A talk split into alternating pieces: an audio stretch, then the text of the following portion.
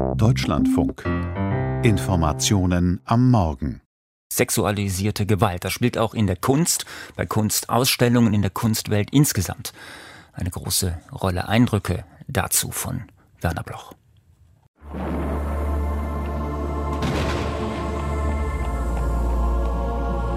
Wer reitet zu spät durch Nacht und Wind? Es ist der Vater mit seinem Kind. Er hat den Knaben wohl in dem Arm. Er fasst ihn sicher. Er hält ihn warm. Der Erlkönig, eines der bekanntesten Gedichte deutscher Sprache von Johann Wolfgang von Goethe. Ein verstörender Text. Die Mehr vom Vater, der nachts, aus welchen Gründen auch immer, mit dem Sohn im dunklen Wald herumreitet, irritiert. Generationen von Schülern haben den Text auswendig gelernt. Doch wussten sie eigentlich, was sie da lernten? Ich. Mich reizt deine schöne Gestalt. Und bist du nicht willig, so brauche ich Gewalt. Das Gedicht handelt von Missbrauch, von sexualisierter Gewalt innerhalb der Familie. Der Vater missbraucht den Sohn. Das Kind aber kann die Vergewaltigung nicht ertragen. Es erfindet daher unbewusst den Erlkönig, um den Vater zu schonen. Eine Abspaltung, wie die Psychologen sagen.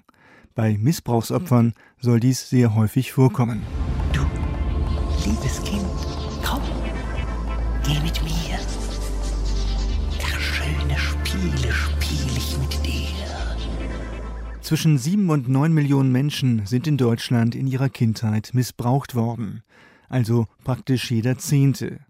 Der Sprecher der unabhängigen Kommission zur Aufarbeitung sexuellen Kindesmissbrauchs, Matthias Katsch. Sexuelle Gewalt ist ein Verbrechen, was im Vertrauen stattfindet der sogenannte Fremdtäter oder die Zufallsbekanntschaft auf der Straße oder ähnliches, das ist tatsächlich die absolute Ausnahme. Es kommt vor allem dazu, dass ich mir dann auch vorstellen muss, dass es zu diesen Opfern ja auch Täter gibt. Und da, glaube ich, fängt dann an, äh, es auch ganz unheimlich zu werden. Die muss es ja geben, sonst gäbe es ja keine Opfer.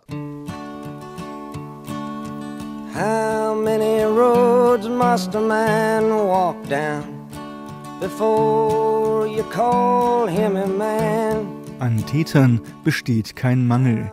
Wie eine schweflich giftige Nebelbank zieht sich der Missbrauch durch alle Teile der Gesellschaft, vom grapschenden Sportlehrer bis zum netten Pfarrer von nebenan.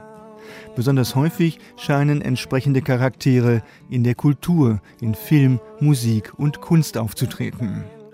Roman Polanski, Woody Allen oder Bob Dylan zum Beispiel, der Sänger von Love and Peace. Gerade wurde Dylan beschuldigt, eine Zwölfjährige in seine Gewalt gebracht und über Wochen missbraucht zu haben. Die Kunstgeschichte ist gespickt mit pädophilen Themen. Schon bei Caravaggios erotisch irritierendem Amor, einer nackten Knabendarstellung aus dem 17. Jahrhundert, oder bei den Expressionisten wie Ernst Ludwig Kirchner, die sich die neunjährige Göre Frenzi aus der Dresdner Arbeitersiedlung nur allzu gern zum Modell nahmen. Vielleicht begann da so etwas wie das Lolita-Phänomen.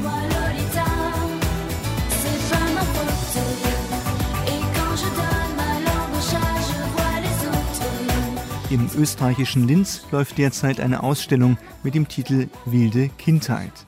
Dabei sollten auch die düsteren Seiten der Kindheit nicht ausgeblendet werden. Doch das Ergebnis war, dass sich Polizei und Staatsanwaltschaft für die Schau interessierten.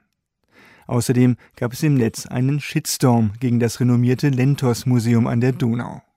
Aufgeregte Bürger warfen dem Lentos-Museum das Zeigen pädophiler Darstellungen vor. Davon kann keine Rede sein.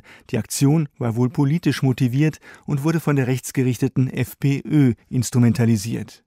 Doch es bleibt ein Unbehagen an manchen Kunstwerken. Wo verläuft die Grenze zwischen Pädophilie und Kunst? Die renommierte Kuratorin Sabine Fellner. Diese Wand soll verdeutlichen, dass Erwachsene sehr oft in Kinder etwas hineinprojizieren, ihre eigenen Fantasien und ihre eigene Sexualisierung, die aber nicht vorhanden ist. Diese Bilder Dadurch, dass Kinder in Posen gezeigt werden, die eigentlich nicht ihrer Kindlichkeit entsprechen, lösen sie beim Betrachter Irritation aus. Das Problem ist, dass ein sexualisierter Erwachsener auf ein Kind trifft, das nicht sexualisiert ist. Und die Justiz, die hat sich gegenüber dem Kindesmissbrauch lange Zeit erstaunlich lasch gezeigt. Jetzt erst scheint die Justiz aufzuwachen. Ministerin Lamprecht. Heute ist ein wichtiger Tag im Kampf gegen sexualisierte Gewalt gegen Kinder und Kinderpornografie. Die schrecklichen aufgedeckten Fälle der letzten Monaten haben uns vor Augen geführt, wir müssen Kinder viel besser vor diesen schrecklichen, widerlichen Taten schützen. Kindesmissbrauch galt bis vor kurzem nicht mal als Verbrechen, nur als Vergehen. Jetzt wurde das Strafmaß auf mindestens ein Jahr festgesetzt.